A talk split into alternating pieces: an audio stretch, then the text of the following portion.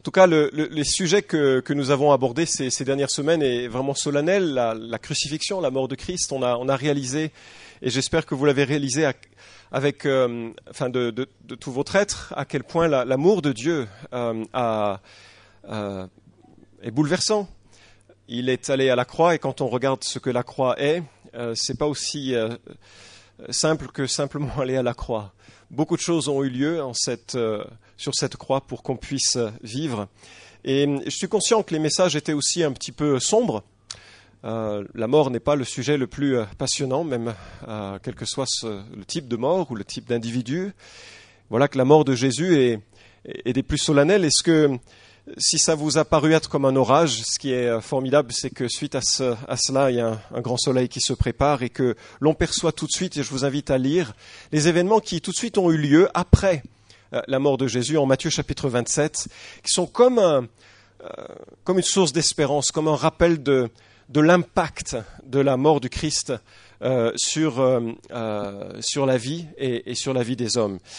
Et Matthieu chapitre 27, nous lisons à partir du verset 51, je ferai des, remarques euh, pas trop longues, c'est un pasteur qui parle, donc ça ne veut pas dire grand-chose. Hein.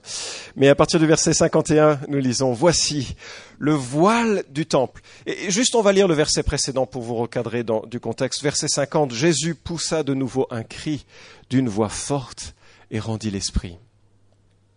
Si vous voulez encore euh, juste percevoir ce qui s'est passé, prenez le message. Si vous n'étiez pas là ces dernières semaines, prenez le message de dimanche dernier. Je crois qu'il est, euh, il évoquera ce qui s'est passer de façon théologique, de façon réelle, pour notre vie, pour notre salut, de façon profonde, et, et écouter ce message. Mais voilà, Jésus rend l'esprit, verset 51, et voici, le voile du temple se déchira en deux, du haut en bas. La terre trembla, les rochers se fendirent, les tombeaux s'ouvrirent et les corps de plusieurs saints qui étaient décédés ressuscitèrent. Ils sortirent des tombeaux, entrèrent dans la ville sainte après la résurrection de Jésus et apparurent à un grand nombre de personnes. Le centenier et ceux qui étaient avec lui pour garder Jésus, voyant le tremblement de terre et ce qui venait d'arriver, furent saisis d'une grande crainte et dirent Il était vraiment le Fils de Dieu. Il y avait là plusieurs femmes qui regardaient de loin, celle-là même qui avait accompagné Jésus depuis la Galilée pour le servir. Parmi elles étaient Marie-Madeleine, Marie, mère de Jacques et de Joseph, et la mère des fils de Zébédée. Et on arrête la lecture ici. Le premier point que je voudrais souligner, c'est que tous ces événements qui ont lieu et qui suivent immédiatement la, mort de Christ sont là pour être un signe, quelque chose qui nous indique d'autres réalités. Et des événements sont là pour saisir notre compréhension et pour nous dire waouh, non seulement Jésus meurt en expiation, lui il meurt pour qu'on puisse vivre. Vous savez, à un moment donné, les, Juifs ont été scandalisés parce que Jésus a, tenu des propos qui n'étaient pas très compréhensibles. Il dit moi je suis la chair, euh, une chair que vous devez manger. Je paraphrase. Le breuvage que je voudrais vous donner, c'est mon sang. Et les gens étaient scandalisés que ça, ressemble à quoi un tel langage? Manger le corps de Jésus, boire le sang de Jésus, c'est c'est une image qu'on a de la peine à saisir. Vous savez pourquoi on a de la peine à saisir? Parce que euh, la nourriture, c'est quelque chose euh, que l'on achète et euh, qui nous arrive déjà mort. Mais à l'époque, quand on parlait de, nourriture, on savait qu'il fallait la préparer. Et pour la préparer, il fallait ben, aller à l'étable. Et puis il fallait qu'un petit animal vivant qu'on avait peut-être tenu dans ses bras, que les enfants avaient élevé, eh ben, il fallait qu'il meure. Et donc quand Jésus dit qu'il euh, qu est vraiment une nourriture et qu'il faut, manger, pour nous ça, semble un peu étrange, mais ce qui se passe c'est que il est une nourriture parce que précisément, lui, il meurt pour qu'on vive. C'est ça la notion de ce langage que l'on trouve en Jean chapitre 6. Lui, il meurt pour que l'on vive. Et comme beaucoup de gens n'avaient pas perçu que c'était nécessaire que Jésus meure sur la croix pour payer la condamnation que nous devions mériter, c'est nous qui devions être condamnés, c'est nous qui devions mourir. Lui, meurt. Lui, meurt.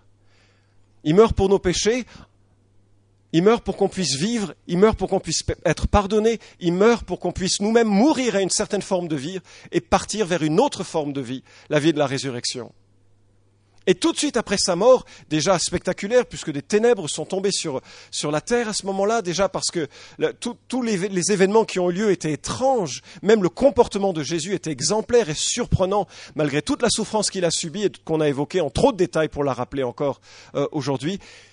Il y a encore des événements qui sont là pour nous orienter dans notre compréhension. Et le premier événement qui a lieu, c'est le voile qui se déchire, le voile du temple. Alors on va faire un peu d'histoire. Je sais, il y en a tout de suite, ils se disent, pas d'histoire quand il fait chaud. Pas d'histoire comme ça pendant un, message. Juste un petit peu d'histoire. Juste une demi-heure. Euh, avec des images, ça ira mieux? D'accord? Ah oui. En fait, c'est l'image d'un tabernacle. Vous savez pourquoi c'est l'image d'un tabernacle? Parce que personne ne peut être dans la présence de Dieu et vivre. Vous savez pourquoi il y a un tabernacle? Parce que c'est une vraie protection pour les hommes qui l'entourent. Je vous explique. Quand Dieu a créé l'homme, il a placé l'homme et la femme, tous deux créés à l'image de Dieu, tous deux un émerveillement, la couronne de la création. Il les a placés en sa présence. Ils étaient avec Dieu. Et puis l'homme et la femme ont péché. Et à ce moment-là, Dieu les a chassés. Et la Bible dit qu'il a placé des anges, des chérubins, à l'entrée du jardin pour, pour les empêcher de venir, ces hommes, la présence de Dieu. Nul ne peut être dans la présence sainte de Dieu en étant pécheur. Et bien sûr, c'était que la première étape d'un chemin, d'abord un chemin de séparation, de jugement, mais ensuite un chemin où Dieu a tissé des liens. Il a tissé des liens au travers d'alliances qu'il a faites, d'abord avec Noé, puis ensuite avec Abraham, et puis Dieu se révèle plus pleinement et de façon assez effrayante à tout un peuple. Et vous vous souvenez où il se révèle? Je vais demander votre participation. J'ai rien pour euh, récompenser votre participation, n'est-ce pas Mais Sinaï, et plus particulièrement, sur quel élément du Sinaï? Une montagne, un mont, quelque chose qui était terrible. C'était terrible au point que personne n'osait s'approcher de la montagne, sauf Moïse. Un spectacle effrayant. Dieu, c'est pas le petit copain, quoi. Hein. C'est vraiment le Créateur dans sa majesté, dans sa sainteté, dans sa puissance. Le spectacle était réellement effrayant. Alors, pour pacifier euh, la relation entre Dieu et les hommes, Dieu demande à Moïse de faire un tabernacle, que voici, une tente, qui va symboliser toute une approche de Dieu, et une tente qui est la représentation d'un tabernacle qu'il voit dans le ciel. Donc Moïse est là devant Dieu, il voit les choses de Dieu, il voit ce, ciel, il voit un tabernacle, et Dieu lui dit, voilà, tu vas en faire comme celui que tu as vu. Pour que, ben, pour qu'on apprenne comment on vient vers moi. Alors les gens, ils, rentraient dans le, tabernacle par une seule porte, il n'y a qu'une porte. On n'entre pas comme on veut vers Dieu, il n'y a qu'une seule porte. Et ils entraient, et la première chose qu'ils voyaient, c'était un hôtel où on sacrifiait. Parce que, euh, voilà, toute l'image de l'approche de Dieu, c'est qu'il faut quelqu'un euh, paye euh, pour, pour, nos offenses. L'image n'est pas très jolie. Enfin, elle annonce quelque chose de tellement aimant par la suite. C'est une image pédagogique, aucun sacrifice ne donne le pardon. Mais la première chose que l'on voyait, c'est qu'on voyait un endroit où on, brûlait les, sacrifices, les, animaux qui avaient été sacrifiés. Et puis, un petit peu plus loin, il y avait un endroit où les, prêtres qui officiaient, ils pouvaient se laver les mains, se, purifier, parce que c'était un métier saint, et, et certains étaient déjà morts parce qu'ils avaient fait le travail pas très correctement. Et puis derrière, il y avait une, tente un peu particulière, euh, euh, le tabernacle proprement dit, où euh, on avait deux lieux. Deux lieux. Un lieu saint, dans lequel, et c'est la première partie de cette, de, cette salle, un lieu saint où les prêtres rentraient le matin et le soir. Et ils rentraient là, il y avait douze pains qui représentaient les douze tribus d'Israël, on les changeait tous les sabbats. Euh, c'était pas pour nourrir une, qui que ce soit, c'était un symbole de la présence euh, du peuple devant Dieu. Et puis, il y avait également euh, un encensoir qui rappelait la prière. Et puis, il y avait également un chandelier qui parlait de la lumière, parce que Dieu est lumière. Et puis derrière, il y avait un voile. Et derrière le voile, il y avait une chambre, une chambre un petit peu plus fermée à la vue de tous. Et là ne rentrait que le souverain sacrificateur une fois par an. Et il y allait en tremblant. Parce que s'il faisait quelque chose d'erroné, il pouvait mourir sur place. C'était là que, symboliquement, était représentée la présence de Dieu. Et à l'intérieur de cette chambre, alors il y rentrait hein, avec euh, une corde à ses pieds, juste au cas où il meurt, qu'on puisse le retirer, sans rentrer, parce que c'était un lieu très saint. C'était son nom d'ailleurs, le lieu très saint. Premier lieu, lieu saint. Deuxième lieu, lieu très saint. Et on retrouve des personnages que j'ai cités précédemment, les chérubins. Les chérubins, c'est pas des anges mignons, c'est des anges assez terribles, semble-t-il. Et il y a quelque chose de très intéressant dans l'image qui nous est donnée dans la Bible à propos des chérubins, parce que ce sont des, anges qui protègent la présence de Dieu. Si vous approchez trop de Dieu, alors que vous ne pouvez pas vous approcher de Dieu, c'est eux qui vous frappent. Seulement, il y a quelque chose de très intéressant dans la description des chérubins, c'est que la Bible dit qu'ils doivent avoir le visage tourné vers le bas. Là, précisément, où le souverain sacrificateur dépose un peu de sang une fois par an. Parce que les chérubins, ils n'ont pas la notion de l'amour et de la grâce de Dieu, ils ont juste la notion de la sainteté et de la puissance de Dieu. Alors juste pour éviter qu'ils ne... Euh, non, ils n'avaient pas ça à l'époque, mais qu'ils n'exécutent le souverain sacrificateur qui rentrait à l'intérieur une fois par an, eh bien, ils avaient les yeux sur le sang. Le sang, symbole que quelqu'un a payé pour que moi je vive. Et ça, ça avait lieu toutes les années. Et puis, au fil du temps, on va passer encore, euh, au fil du temps, eh bien, encore avant, euh, le tabernacle n'avait plus sa raison d'être puisque le peuple s'est installé dans la terre que Dieu lui avait promise et Salomon construit un temple, un temple magnifique, mais qui reprend un peu la même notion. Et au centre de, la colonne principale que vous voyez ou du bâtiment principal se trouvait la même structure, un lieu saint un peu plus haut, un peu plus grand, et un lieu très saint. Alors maintenant, imaginez, vous êtes prêtre, et puis vous venez de sacrifier quelque chose comme 100 000, 200 000 agneaux euh, à l'heure. C'est énorme, hein à Pâques, c'était la Pâques. Et puis, euh, euh, le souverain sacrificateur rentre, et puis il va déposer du sang sur, enfin, à ce moment-là, il n'y a plus d'arche parce qu'elle a disparu avec Nebuchadnezzar. Le symbolisme a changé un petit peu. Et puis Jésus, il est en train de, mourir, d'expier pour la faute. Et puis il meurt, et la première chose qui a lieu, c'est le rideau qui séparait le lieu saint du lieu très saint, se déchire, euh, du haut en bas. Qu'est-ce que ça, qu'est-ce que ça vous communiquerait? C'est une vraie question. Ça communiquerait quoi? Un tel événement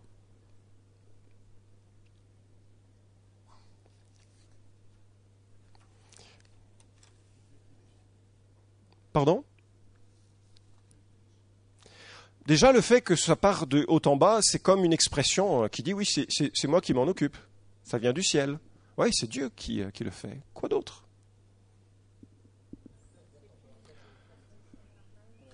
L'accès, vous vous rendez compte que c'était quelque chose d'assez effrayant et, limité à une personne de rentrer dans la présence de Dieu. Soudainement, le temple se déchire. C'est pas une bonne nouvelle, ça? Le voile du temple se déchire. On peut accéder à Dieu. On est accueilli par Dieu. Le voile du temple se déchire. D'ailleurs, euh, c'est ce que euh, Hébreu nous dit euh, au chapitre 10 au verset 19. Ainsi donc, frères, nous avons l'assurance d'un libre accès au sanctuaire par le sang de Jésus. C'est extraordinaire. On, prend ça comme facile. Hein. On peut venir prier, chanter, mais c'est un privilège immense de pouvoir librement en conduisant le matin euh, à son travail, en, étant euh, dans un moment de tristesse, d'angoisse, dans un moment de joie, dans un moment de repentance où on réalise qu'on s'est planté devant, devant Dieu et qu'on a besoin de venir à lui, l'accès est ouvert. L'accès est ouvert. Une, troisième euh, remarque? Une autre chose qui, que ça symbolise, c'est que Jésus y est rentré. Alors en fait, Hébreu 9 nous dit ceci, il est entré une fois pour toutes dans le sanctuaire, non avec le sang des boucs et des veaux, mais avec son propre sang. C'est ainsi qu'il nous a obtenu une rédemption éternelle. J'aimerais que vous réalisiez que quand Jésus meurt, il rentre dans le temple. Vous allez dire, oui, mais il est mort à l'extérieur de la ville. Comment ça se fait qu'il rentre dans le temple à l'intérieur de la ville? Ah, mais ça, ce sont des représentations de quoi? D'un temple dans le ciel. Et en fait, quand il meurt, il rentre dans le sanctuaire. Euh, il y a un symbolisme ici.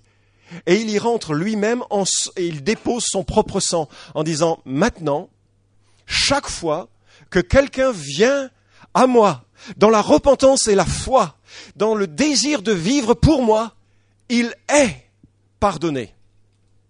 C'est ainsi qu'il nous a obtenu une rédemption éternelle. C'est ce que la Bible dit, pas une rédemption temporaire, une rédemption éternelle. Troisièmement ou quatrièmement, il nous garantit un accès éternel en la présence de Dieu.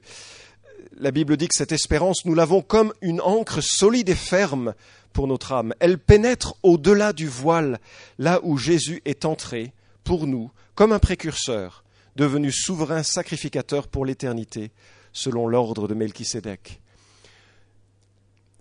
Éternellement, nous pouvons maintenant être dans sa présence.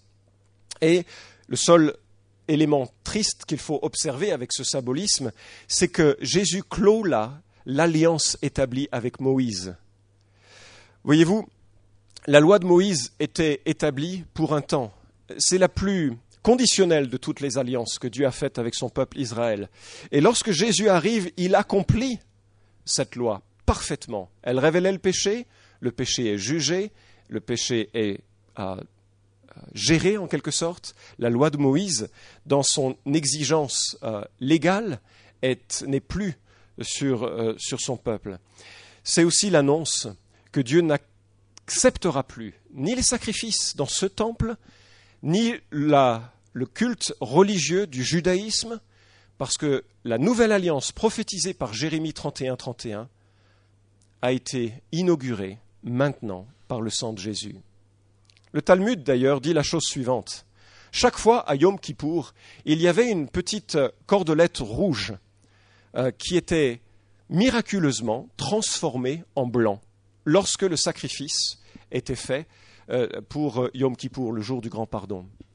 Et nous lisons, pendant les trente premières années du temple d'Hérode, c'est-à-dire grosso modo jusqu'à la période de Jésus, la corde rouge devenait miraculeusement blanche à Yom Kippour pour témoigner que Dieu avait pardonné.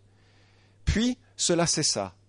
Parallèlement, les Kohanim, les prêtres, cessèrent de bénir l'assemblée avec le nom de Dieu en quatre lettres, prononcées comme il était appelé. Et puis le désastre commença à se manifester dans le temple. La fonction du souverain sacrificateur devint un travail politique vendu par les ambassadeurs de Rome à qui payer le plus haut prix. Cinquante souverains sacrificateurs se succédèrent sans parvenir à tenir jusqu'à Yom Kippour. Certains, euh, certains disent qu'ils moururent les uns après les autres dans le lieu très saint, parce qu'ils n'étaient pas dignes d'y entrer. D'autres dirent qu'ils furent remplacés par d'autres qui payèrent un prix plus haut.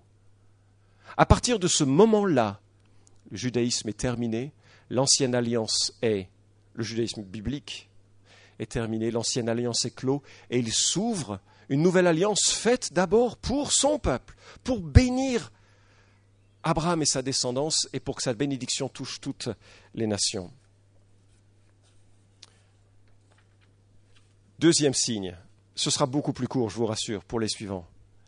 Le tremblement de terre pour dire le rétablissement tremblement de terre, c'est souvent une manifestation de la présence de Dieu.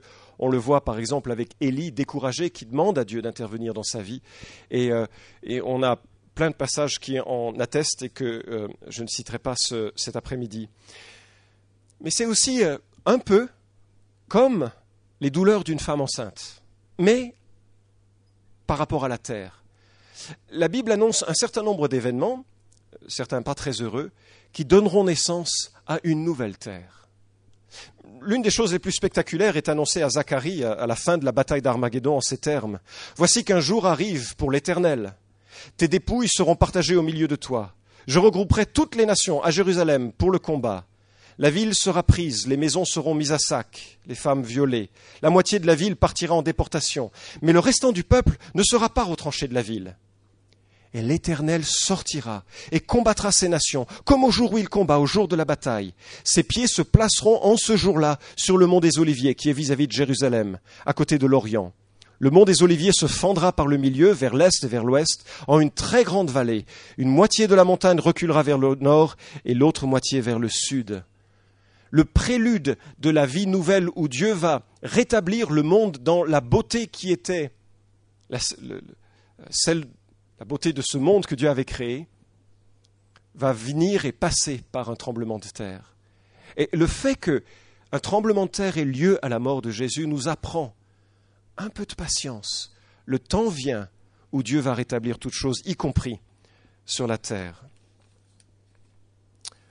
Le troisième signe, la résurrection pour dire l'espérance. Matthieu est le seul à évoquer cet événement un petit peu insolite et qui probablement a eu lieu juste une journée euh, après. Matthieu n'est pas trop en souci de chronologie, euh, puisqu'il agence un peu les événements qui ont lieu par euh, le thème qu'il souhaite souligner, la, royauté de Christ et, l'espérance accomplie de, Jésus le, Messie. Et événement dont on a peu d'informations, on aimerait bien savoir qui est ressuscité. Vous imaginez peut-être Jérémie qui sort de son tombeau, qui s'arrête de pleurer. Euh, Ésaïe euh, qui, vient pour voir comment ça se passe à Jérusalem, lui qui est mort euh, scié en deux au milieu d'un tronc. on ne sait pas qui. On ne sait pas non plus s'ils sont ressuscités avec un corps naturel ou ils sont ressuscités avec un corps glorifié. En sorte, on ne sait pas s'ils ont encore à mourir, ce serait un peu dommage. ou bien s'ils sont, ils partent au ciel ensuite. On n'a rien qui nous est donné qui nous permettent de répondre à, toutes ces questions. Mais vous savez quoi? C'est un apéro. C'est l'apéro de la résurrection. La résurrection de Jésus, elle est déjà puissante, on va, en parler, et elle est historiquement l'un des événements les plus euh, fiables de toute l'histoire de l'Antiquité. Et sa résurrection est, la base de notre euh, foi et de notre espérance. Mais qu'il y ait eu en plus la résurrection de, de saints, de croyants de l'Ancien Testament, c'est une signature à ne pas louper. Que quand Jésus dit Je suis la résurrection et la vie, celui qui croit en moi vivra quand bien même il serait mort. C'est que c'est vraiment vrai. C'est qu'on peut avoir confiance. Et que lorsqu'on est confronté au, décès de ceux et de celles qui aiment le Seigneur, ils sont simplement passés par une porte pour aller auprès de Dieu en attendant cette glorieuse espérance qui est celle de notre résurrection. Et enfin, dernier signe que je voudrais évoquer avec vous et, qui commence tout de suite le travail missionnaire, on va dire, de la croix, c'est les conversions qui ont lieu. Si vous avez suivi les messages précédents, vous avez perçu que les soldats romains n'étaient pas des enfants de cœur. C'est l'expression euh, qu'on utilise facilement pour parler de ce genre de personnes généralement, c'était euh, des gens qui euh, n'avaient pas d'autres métiers, qui venaient d'autres contrées, qui faisaient ce qui était demandé, même quand c'était les plus abjects. Et lorsqu'il y avait des crucifixions, euh, il était devenu habituel de demander à des soldats de garder les crucifiés. Parce que Flavius euh, Joseph, hein, l'historien du premier siècle euh, d'ailleurs de, tous ces événements, mais Flavius Joseph a rapporté que lors de la destruction de Jérusalem, Titus, le général qui a rasé la ville de Jérusalem, Titus a fait crucifier contre les murs, contre les, arbres, enfin des, milliers de juifs terrifiant ce qui s'est passé euh, quelques 40 ou 30, 40 années euh, après la mort de, Jésus. Et lorsque Flavius Joseph, qui lui avait rejoint le camp euh, des, des, Romains, s'est promené pleurant pour tout ce qui s'était euh, produit, il a remarqué trois de ses amis. Il, a est tout de suite allé voir Titus en lui demandant la grâce de pouvoir les, euh, faire sortir de leur euh, crucifixion, ce qu'il a immédiatement accordé. Et, on les a retirés de, cela, de son mort, et un autre a pu survivre à, à ce qu'ils avaient vécu. Et donc il arrivait parfois que lorsque les prisonniers crucifiés n'étaient pas gardés, que les membres de la famille, la nuit, ou, en profitant un peu d'un moment où il y avait moins de monde, tentent de secourir leurs amis, les sortent et qu'ils survivent à cela. Donc un centenier qui avait l'équivalent d'un grade de capitaine, il avait la charge d'une centaine d'hommes, était là avec ses soldats et il devait euh, euh, probablement euh, s'assurer que rien ne se produise pour éviter la mort de ces euh, trois personnes. Jésus au centre, semble-t-il, et puis euh, les deux criminels, terroristes, euh, c'est un peu le sens des mots qui sont employés à leur sujet, qui mouraient à leur côté. Juste avant ces, événements, la Bible nous rapporte qu'ils avaient brisé les tibias des deux criminels parce qu'ils étaient encore vivants, ce qui leur empêchait de se soutenir et de respirer. Ils, mouraient plus rapidement dans les minutes qui suivent d'étouffement. Donc voilà que ces soldats qui ont vu des choses les plus atroces au fil du temps ont été les témoins à la fois de tout ce que Pilate, leur chef, avait dit. Qu'est-ce qu'il avait dit? Je trouve rien de mal en cet homme, rien d'injuste, je ne vais pas le condamner. Ils ont probablement entendu les accusations du Sanhédrin qui disaient que, en fait, c'était pour blasphème. Se, il se disait le Fils de Dieu. Et puis voilà qu'il voit la noblesse de Jésus sur la croix au milieu des insultes, au milieu de la douleur. Ils ont infligé le double, le triple de ce que l'on infligeait d'habitude. Ils ont entendu les propos de Jésus, sa, sa force de caractère, ils ont vu les ténèbres. Maintenant, il y a le tremblement de terre et peut-être ont-ils entendu les cris venant du temple avec le voile qui se déchire. Et ils sont touchés au point de reconnaître en Jésus Dieu le Fils, au point de réaliser que cet homme-là n'était pas un homme comme les autres. Et je trouve remarquable que les premières personnes qui bénéficient de la croix de Jésus pour leur pardon après sa mort, ce sont des soldats, des païens, étrangers aux promesses de l'Alliance, et qui plus est, ont été les instruments de sa souffrance terrestre. Finalement, Jésus a été exaucé, n'est-ce pas? Alors qu'il était crucifié, qu'est-ce qu'il a prié? Père, pardonne-leur Ils ne savent pas ce qu'ils font. Six heures plus tard, les premiers à recevoir la grâce de la compréhension de qui est Jésus sont ces gens-là. Si vous êtes là, regardons la foi de loin, si vous vous demandez si c'est pour vous, regardez combien la grâce et l'amour de Dieu est abondant, rempli de chaleur et d'invitation pour que ce soit des soldats qui obtiennent cela. Premier groupe qui est témoin de cela, se tourne vers Jésus. Il y a un deuxième groupe, euh, Matthieu n'en parle pas, c'est Luc, et il dit, Luc, que tous ceux qui étaient là, euh, les foules qui étaient venues assister à cette scène, après avoir vu ce qui était arrivé, s'en retournèrent en se frappant la poitrine. C'est-à-dire que ces gens qui ont crié Crucifie, crucifie, crucifie, et qui se sont ensuite moqués de lui, lorsqu'ils ont vu tous ces signes, ils ont commencé à prendre vraiment peur. Et se frapper la poitrine, c'est un geste culturel de l'époque pour dire honte à moi, malheur à moi, je suis pécheur. Ce serait l'équivalent pour nous de tomber à genoux. Aujourd'hui, quand on, veut s'humilier devant Dieu, reconnaître nos fautes, plus naturellement on viendrait à genoux. À cette époque, on se frappait la poitrine. Et ces gens-là perçoivent qu'ils viennent de faire une grosse, grosse erreur. À nul doute que ces gens sont partis chez eux en disant non mais attends, on a crié crucifie et, et c'était vraisemblablement le Messie, mais qu'est-ce qu'on peut faire? Qu'est-ce que pour faire? C'est d'ailleurs la question qu'ils poseront à Pierre cinquante jours plus tard. Cinquante jours plus tard, il y a le Saint-Esprit qui descend sur les apôtres, et puis l'apôtre Pierre se met à prêcher le premier message de l'Évangile. Il devait durer moins longtemps que ce que je prêche cet après-midi, mais à la fin, il dit, l'apôtre Pierre, que toute la maison sache, que toute la maison d'Israël sache avec certitude que Dieu a fait Christ et Seigneur, ce Jésus que vous avez crucifié. Et les gens ont dû être alarmés. C'est vrai, c'est nous qui l'avons crucifié, c'est nous qui avons hurlé crucifie-le, c'est nous qui avons demandé la, libération de Barabbas plutôt que Jésus. Alors ils disent à Pierre, frère, que ferons-nous?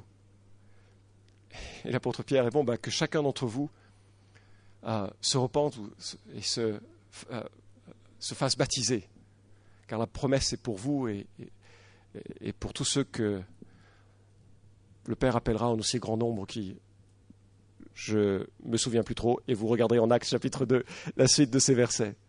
Mais toujours est-il que la main de Dieu est tendue envers ceux et celles qui reconnaissent qu'ils ont fait l'erreur de leur vie. Et puis enfin, il y a une troisième catégorie d'individus, ce sont des femmes. Franchement, c'est elles qui ont le palmarès des évangiles. Euh, c'est remarquable la qualité des femmes que l'on trouve dans les évangiles et la manière dont Jésus les met à l'honneur. Il y a là une célibataire, Marie-Madeleine, il y a là une mère, celle de Jacques, l'un des apôtres, et de Joseph, et une épouse, celle de Zébédée. Et ils sont restés avec Jésus dans l'heure la plus sombre de la vie de Jésus, alors que tous les apôtres, à l'exception de Jean, avaient fui. Remarquable. Remarquable leur foi.